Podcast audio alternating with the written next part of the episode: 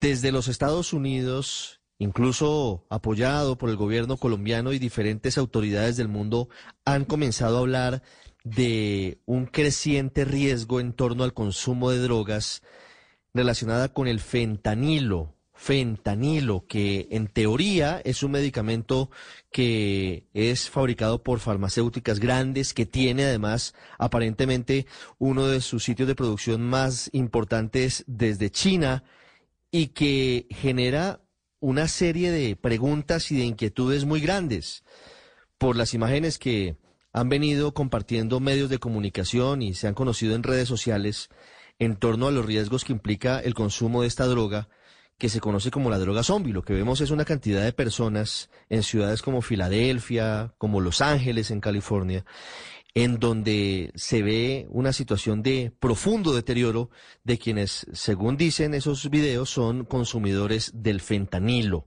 Hay que saber de qué se trata y hay que saber cuáles son los riesgos, por supuesto, y conocer un poco más sobre lo que está pasando hoy, lo que está cambiando hoy en el consumo de drogas en el mundo. Julián Quintero es sociólogo, es investigador y director de la Corporación Acción Técnica Social.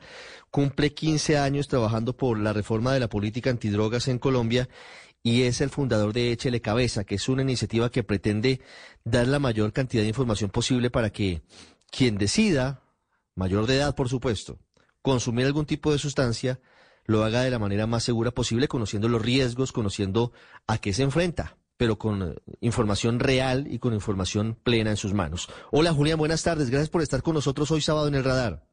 Hola, buenas tardes. ¿Cómo estás? Un gusto saludarlos. Julián, ¿qué es el fentanilo? Pues usted bien lo dijo, es un medicamento de uso intrahospitalario especialmente, em, con cualidades analgésicas y anestésicas, que se usa para eso, para procedimientos quirúrgicos como anestesia y también para tratamiento de dolores profundos, con cuidados paliativos. Lo que ha sucedido es que como otros medicamentos, pues ha tenido una desviación hacia el mercado ilegal y ahí tiene unos usos de tipo recreativo que digamos que por esto mismo y por no estar en un espacio controlado implican alto riesgo para las personas y además es eh, un opiáceo lo que genera una alta dependencia, eh, también una alta tolerancia y el fentanilo por su potencia tiene una, un rango de seguridad muy bajo, entonces al no medirse muy bien la cantidad de las personas o desconocer las personas si viene o no en una sustancia, puede ocasionar em, eh, em, sobredosis o muerte. ¿Cuáles son los efectos que causa el fentanilo? Quiero decir, ¿cuáles son las características que llevan a que, a que se haya hecho la desviación de, de un medicamento intrahospitalario a una droga que cada vez tiene mayor número de consumidores en el mundo? Digamos que mm, como la mayoría de medicamentos o de sustancias, pues tiene un rango y una dosificación que produce placer en las personas. Básicamente lo que reportan los usuarios que lo usan en contextos recreativos es que se siente una profunda relajación, se siente un profundo como descanso del cuerpo, el cuerpo totalmente, digamos, entra como en una fase de tranquilidad, digamos, por eso digamos, eh, cuando lo usan las personas, eh, lo usan en esos contextos porque quieren tener como ese efecto, el de relajación, el de no dolor, el de descanso, y también, digamos, personas que tienen cuadros de alto estrés, por ejemplo, o personas que tienen em, eh, depresión, también quieren buscar un rato de descanso y lo encuentran en esta sustancia. Entonces, por eso, porque yo creo que es importante, la pregunta es interesante porque las sustancias ante todo generan una satisfacción, un placer y un efecto deseado en las personas que la usan, que es este, eh, este esta característica analgésica pues sedante. ¿Qué tan fácil es conseguir hoy fentanilo en Colombia? Digamos que mm, lo que ya está claro en Colombia es que en Colombia circula es el medicamento en ampolletas de uso intrahospitalario. En Colombia no circula los análogos sintéticos suplantadores, que es básicamente a los que se le atribuye las muertes en Estados Unidos. Entonces, de entrada, son dos, aunque es la misma molécula, son dos fabricaciones diferentes que las hacen más o menos riesgosa. Digamos que en Colombia tendríamos un medicamento que es de una baja concentración, que no deja de ser riesgosa. Digamos que sí debemos lamentablemente reportar que por nuestras investigaciones en campo ha habido una demanda eh, insospechada por, por, por esta sustancia en los últimos meses debido de alguna manera a la sobreexposición mediática que ha tenido, digamos, esta sustancia que en Colombia digamos, eh, eh, no tendría o no tiene un antecedente para que se convierta en una epidemia, como sí lo tiene los Estados Unidos, que es donde está ocurriendo en Colombia. Ampolletas de fentanilo conocemos desde hace más o menos 15 años en el mercado negro. Eh, y, ahí han estado siempre y, digamos, nunca han sido una alerta una epidemia para nuestro país. ¿Cuáles son los efectos secundarios? Y yo creo que esto es importante volverlo a, a decir, Julián, de el uso indiscriminado del uso no medicado, del uso no hospitalario del fentanilo, de las ampolletas, digamos, de lo que hoy circula en Colombia. ¿Cuáles son los riesgos y los efectos secundarios que tiene ese consumo? Digamos que el primer riesgo que tiene es, eh, la dosificación. por ser una sustancia que es tan potente, es muy difícil de dosificar. Y eso hace que las personas puedan tener, digamos, entren en una crisis respiratoria de una forma muy fácil. Creo que esa es la primera, esa es la primera alerta que se debe, que se debe tener, que quienes lo usan eh, deben tener muy claro cómo es la dosificación, porque literalmente pueden entrar en un paro respiratorio y morir.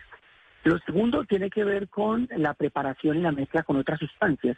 Ahí está circulando información de que lo están utilizando para otras sustancias tipo TUCIB o para otro tipo de mezclas, nosotros y las autoridades hasta ahora pues no conocemos que hayan reportado la presencia del TUCIB, de, perdón, del fentanilo en estas sustancias, entonces creo que que, se, existe, lo dicen, está la pero químicamente no se ha encontrado, nosotros no hemos encontrado, la policía tampoco, el ministerio tampoco, en cualquier momento puede aparecer, pero lo tercero creo que la tolerancia a la sustancia, y es que cada vez va a necesitar más porque como es una pieza, pues la gente un día se pone, para poner un ejemplo, un día se pone una rayita, al otro día necesita dos rayitas, al tercer día necesita cuatro rayitas porque ya la primera rayita no le hace efecto, entonces eso es tolerancia y eso hace que puedan caer muy fácil, que cuando tengan una suspensión y vuelvan a la sustancia puedan tener una sobredosis. Y por último, pues la dependencia.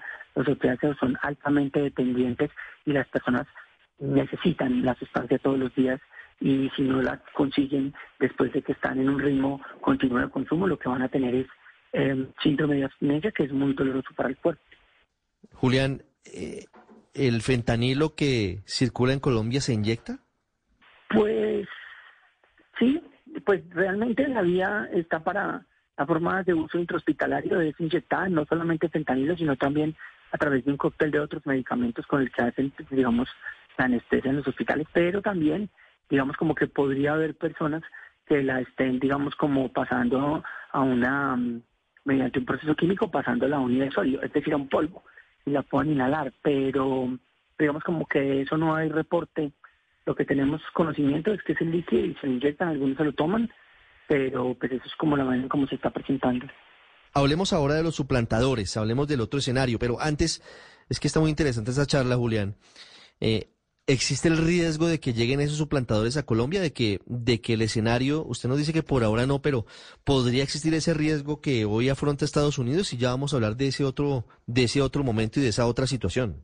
Pues realmente nosotros hemos cruzado información y hemos analizado el contexto porque no solamente depende de una sustancia, sino que también depende de un contexto de consumo y Colombia no tiene el contexto de consumo que tienen los norteamericanos y la cultura norteamericana por dos sencillas razones. La primera, y es que la crisis del fentanilo en Estados Unidos es una crisis que ya que está documentado, está demostrado, hay fallos judiciales y sanciones que demuestran que la antecede haber vendido un medicamento opiáceo, engañando a los ciudadanos, diciéndole que era de baja de baja dependencia y, adicción y lo recetaron eh, bajo fórmulas y bajo trucos de corrupción de la mano entre farmacéuticas y médicos haciendo adicta a la población norteamericana. Yo creo que eso es algo que los colombianos debemos tener muy claro y es que la crisis del fentanilo es derivada de un comportamiento antiético y corrupto de farmacéuticas con eh, autoridades que no pusieron cuidado y con la cultura norteamericana de la pastilla mágica.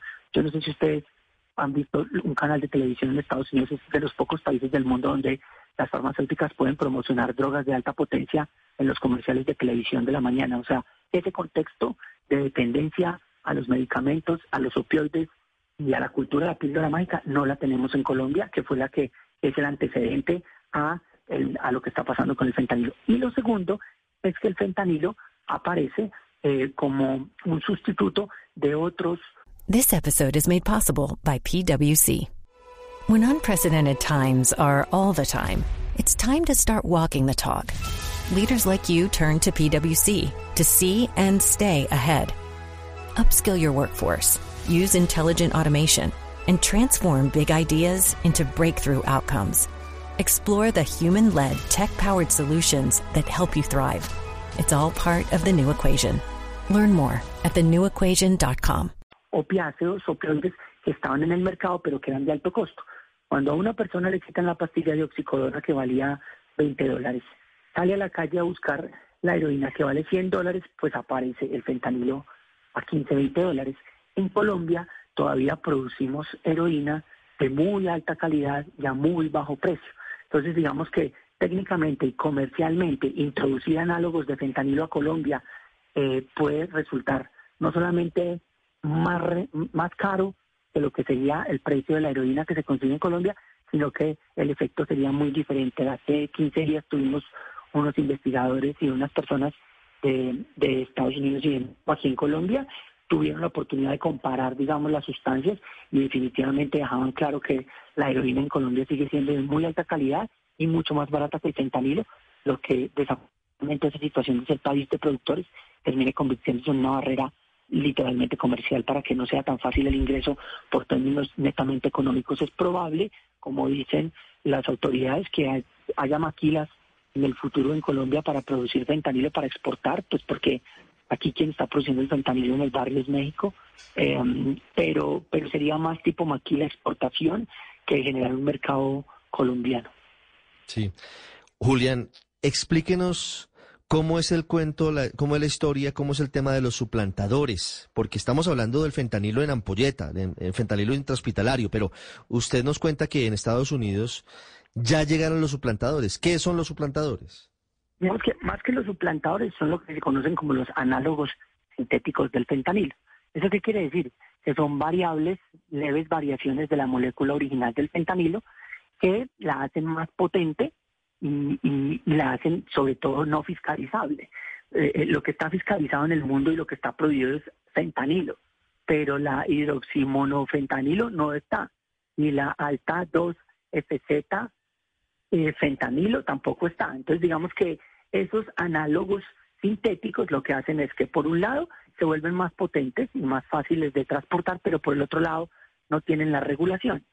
Parte de la crisis de los Estados Unidos es que en los Estados Unidos, eh, la manera en cómo ingresó, digamos, la crisis del fentanilo fue que eh, estos, este fentanilo que le cuento de análogos, lo que hicieron con ellos fue hacer pastillas de oxicodona.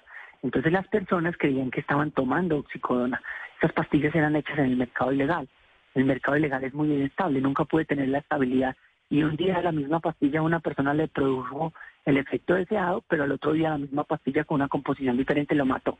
Entonces, aparte de que se producen análogos de fentanilo sintético que son los más riesgosos y los más peligrosos porque su fabricación ilegal no permite conocer em, la, composición, digamos, y la estabilidad de la sustancia para saber la dosificación. También implica que muchas personas consumieron fentanilo sin saberlo, creyeron que era otra sustancia. También implica que muchas personas por la condición de marginalidad, de prohibición y de pobreza consumen solas.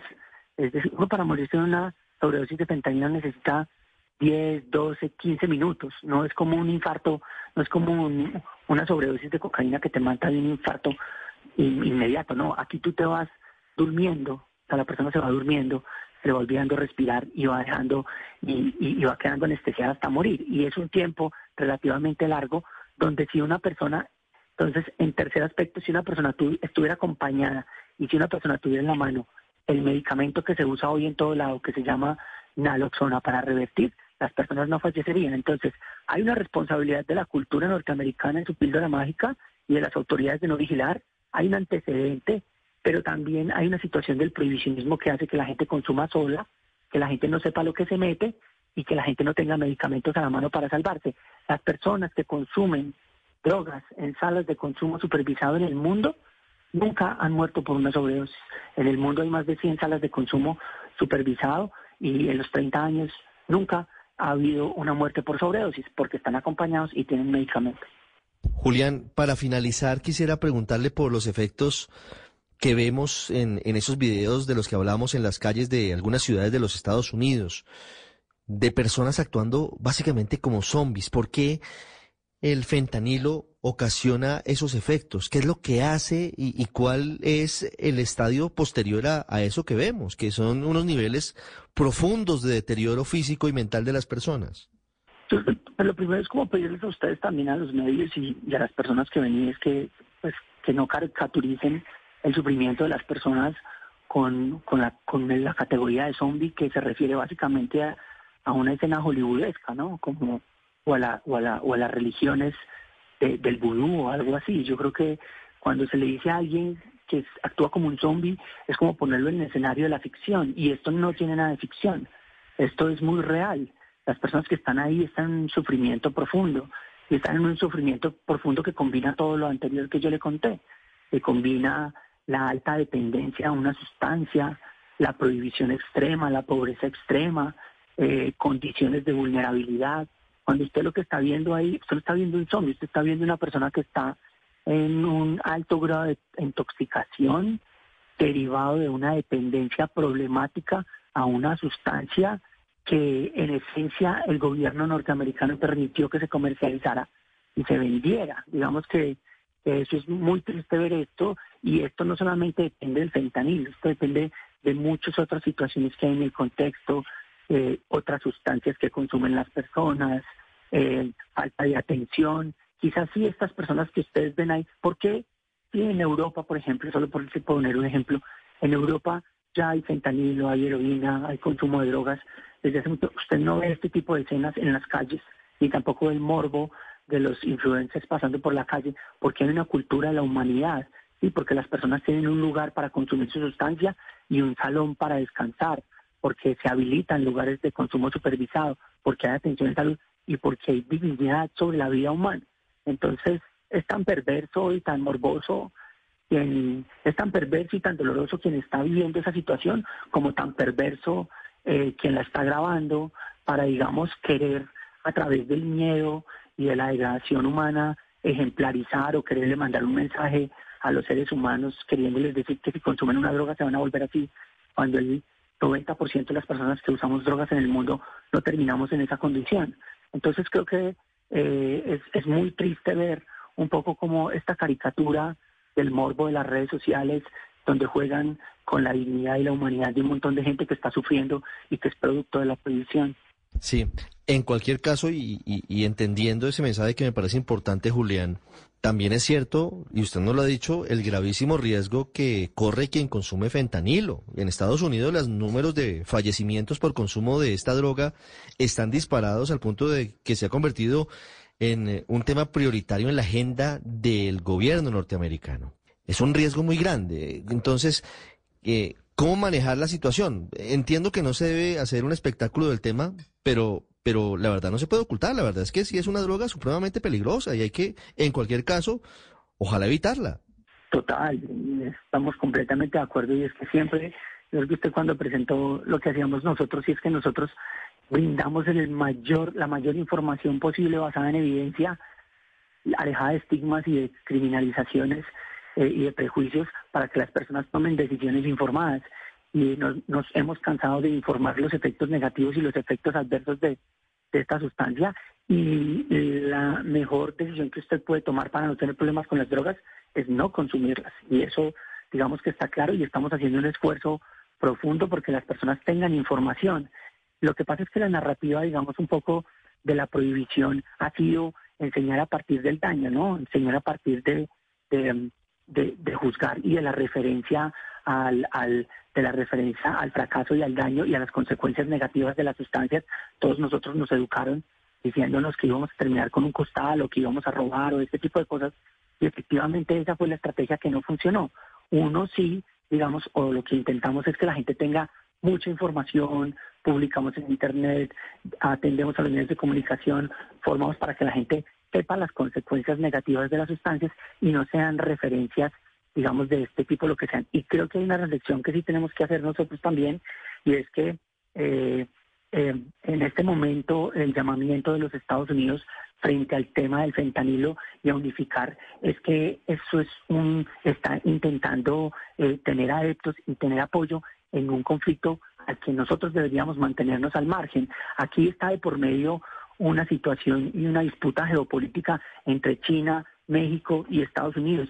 Nosotros no tenemos nada que ver ahí. Entonces uno sí le pediría o le preguntaría al gobierno nacional bajo qué condiciones o a partir de qué contraprestación Colombia se está metiendo en una guerra, en un, en un digamos, se está metiendo en un, en un conflicto que no le pertenece porque en Colombia ni se consumen análogos de fentanilo sintético, que es lo que mata a la gente en Estados Unidos, ni los producimos tampoco.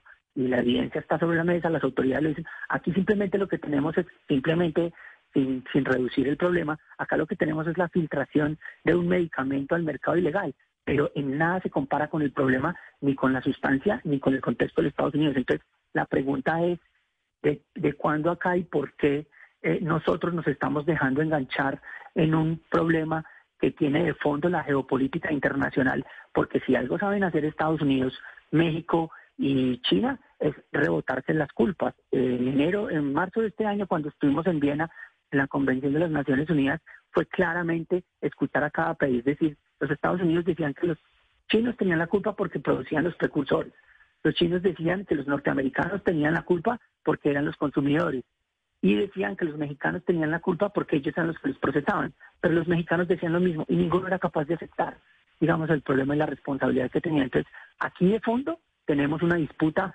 geopolítica de China, México y Estados Unidos, en la cual Colombia no debería dejarse enganchar y debería mantenerse al margen y pensar, por ejemplo, en regulación de marihuana, en proceso de paz, en regulación de cocaína, que son realmente nuestros problemas.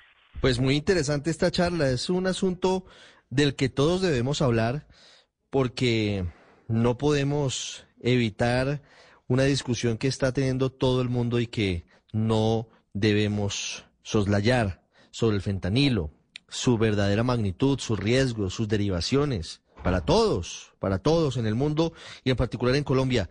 Ha sido una charla muy interesante, Julián Quintero, de Échele Cabeza, muchas gracias. Muchas gracias a ustedes. Feliz día. Hi, this is Matt Rogers. And this is Bowen Yang. In a world that sometimes feels uncertain, where communities can be disconnected, there are beacons of hope in your neighborhood. Introducing Neighbor to Neighbor, a California volunteers network. They believe that the people living all around you are your best bet at creating meaningful social bonds and preparing you for the next big weather event. Whether it's lending a helping hand to a neighbor in need or standing together in times of natural disaster, Neighbor to Neighbor empowers you to grow your community. Visit caneighbors.com to learn how you can help build a more connected community.